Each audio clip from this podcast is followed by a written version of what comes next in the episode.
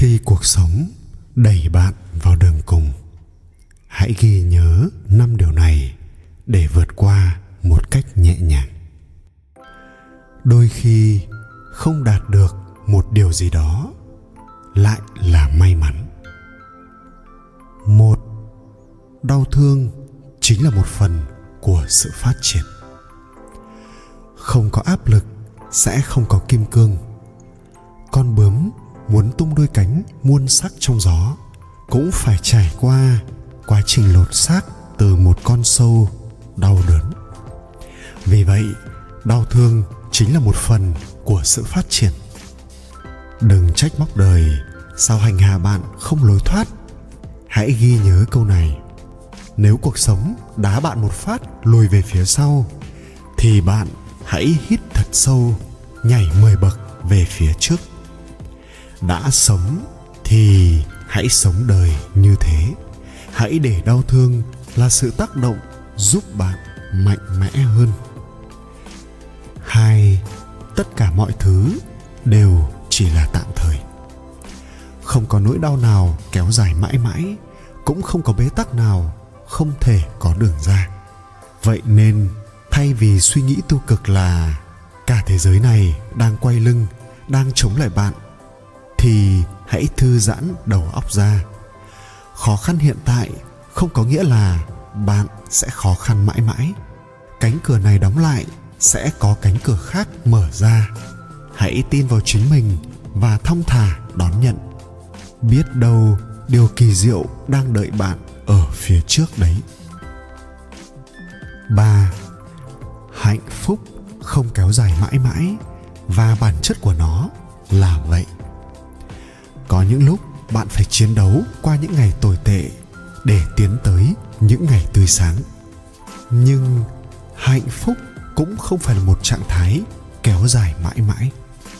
Nếu bạn tin rằng có thể đạt tới trạng thái hạnh phúc và ở trong trạng thái đó liên tục, thì đó là điều bất khả thi. Nó cũng giống như ngọn sóng đập vào bờ và tin rằng mình có thể ở lại mãi mãi nơi đó hay bạn tin rằng mình có thể giữ ai đó bằng cách ôm thật chặt họ?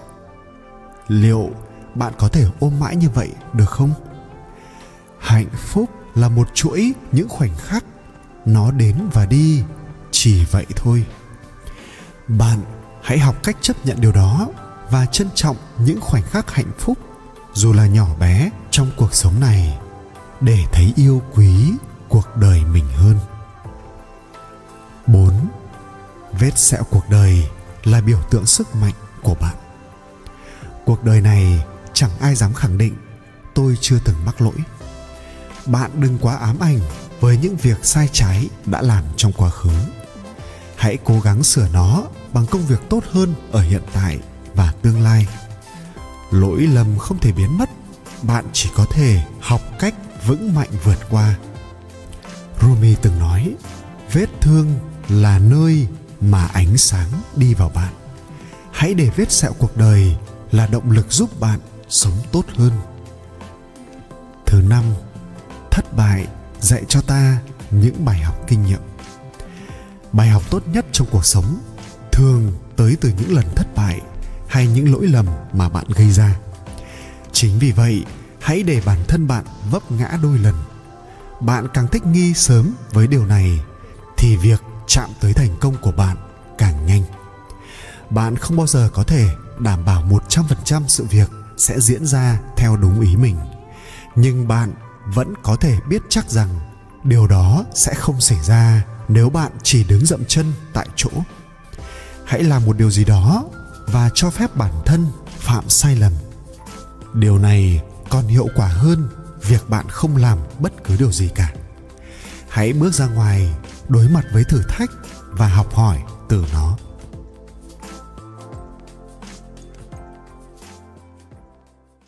Đừng bao giờ tùy tiện đưa ra lời khuyên cho ai. Một lời khuyên tốt có thể giúp cứu rỗi một cuộc đời của một con người. Nhưng một lời khuyên tệ hại có thể dẫn tới những bi kịch, thậm chí gây hại cho chính người đưa ra lời khuyên ấy ngày xưa, trong một thị trấn nọ, có một người đàn ông sống cùng với vợ của mình. Người đàn ông này rất nóng tính và đã từng đánh vợ trong những lần xảy ra mâu thuẫn. Không may có một lần, do không kiềm chế được cơn nóng giận, người chồng đã đánh vợ và dù không chủ ý, nhưng cú đòn vô tình đã khiến người vợ qua đời. Quá bàng hoàng và hoảng hốt, người đàn ông vừa hối hận vừa sợ hãi khi nghĩ đến phản ứng từ phía gia đình nhà vợ. Chỉ cần tưởng tượng ra việc họ sẽ giận dữ và trừng phạt mình ra sao, ông cũng đã cảm thấy dùng mình kinh hãi.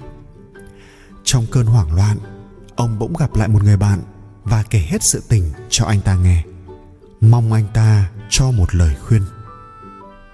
Tuy nhiên, thay vì khuyên người chồng hãy đi đầu thú với cảnh sát để hưởng khoan hồng, hoặc trực tiếp đi báo cảnh sát. Người bạn này lại nghĩ ra một kế hoạch mà anh ta cho là rượu kế để giúp bạn mình thoát tội. Theo đó, người chồng nên mời một người đàn ông trẻ tuổi tới nhà, rồi bày kế giết chết anh ta và để xác anh ta cạnh thi thể bà vợ. Sau đó, nói với gia đình của vợ rằng khi về nhà anh ta thấy đôi tình nhân kia đang ở trên giường. Do quá tức giận, nên ông ta đã giết chết họ. Người đàn ông nghe được diệu kế thì mừng lắm, liền trở về nhà thực hiện kế hoạch. Ông ta giấu xác vợ vào phòng và ra ngoài. Khi đang đi lang thang trên phố, ông ta gặp một thanh niên trẻ. Bịa ra một lý do gì đó, ông ta đã thuyết phục được người thanh niên về nhà mình sau khi chuốc cho cậu thanh niên say rượu, người đàn ông đã giết chết anh ta và đặt xác của anh cạnh người vợ tội nghiệp. Đã bị đánh chết, lại phải gánh thêm cái tội tay trời mà mình chẳng hề liên quan. Đúng như lời người bạn gợi ý. Sau đó, người chồng gọi gia quyến của nhà vợ tới, kể cho họ câu chuyện ngoại tình bịa đặt của vợ ông. Nghe xong câu chuyện, người thân của vợ dù đau khổ nhưng không thể đổ lỗi cho ông và trở về nhà, khiến kẻ giết người mừng như bắt được vàng. Nhớ tới người đã giúp mình thoát khỏi rắc rối, ông ta chụp lại bức ảnh hai thi thể nằm cạnh nhau, rồi vội tới nhà ân nhân để báo tin rằng kế hoạch đã thành công ngoài mong đợi. Tuy nhiên khi đến nơi, người đàn ông ngạc nhiên khi thấy bạn mình trông rất ủ rũ anh ta nói, đã đi tìm con trai suốt đêm qua, nhưng không thấy. Bình thường, con trai anh ta chưa bao giờ đi đâu qua đêm mà không báo với gia đình.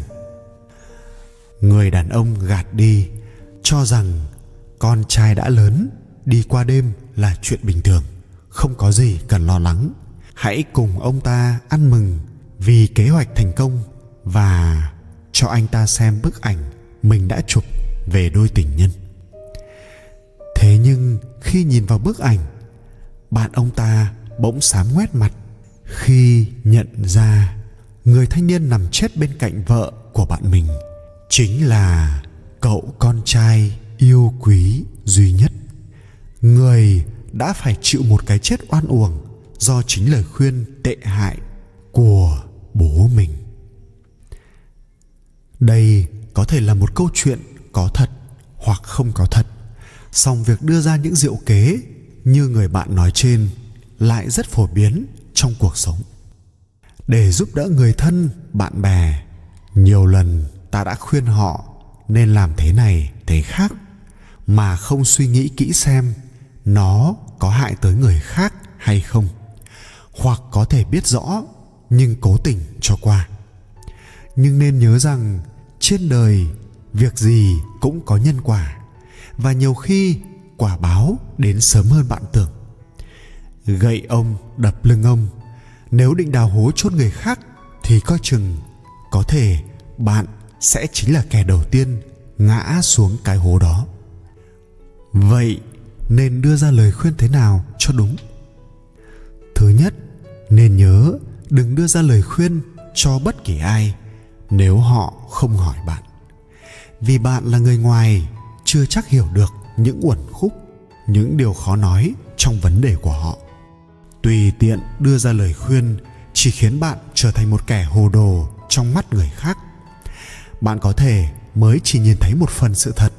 Thế nên, lời khuyên của bạn nhiều khi chẳng thể giúp họ đưa ra quyết định đúng. Một lời nói hùa vào hoặc một cái tặc lưỡi, một sự vô tâm, bạn có thể khiến cho cuộc sống của họ đi vào ngõ cụt thứ hai, khi được người khác yêu cầu cho họ lời khuyên, hãy suy nghĩ thật kỹ, hãy tự hỏi xem lời bạn nói ra có hậu quả gì không, có làm tổn thương ai không. Cách tốt nhất là bạn chỉ nên ở bên, khuyên họ hãy bình tĩnh để suy xét mọi việc. Hãy động viên và giúp đỡ họ nếu cần, chứ đừng tự quyết định thay họ hoặc khuyên họ nên làm thế này, thế khác, hoặc hùa vào bênh họ trong cơn kích động. Vì chỉ có bản thân họ mới hiểu rõ vấn đề của mình, mới có quyền đưa ra quyết định và phải chịu trách nhiệm cho quyết định của mình. Đó mới là việc làm đúng đắn của một người bạn tốt.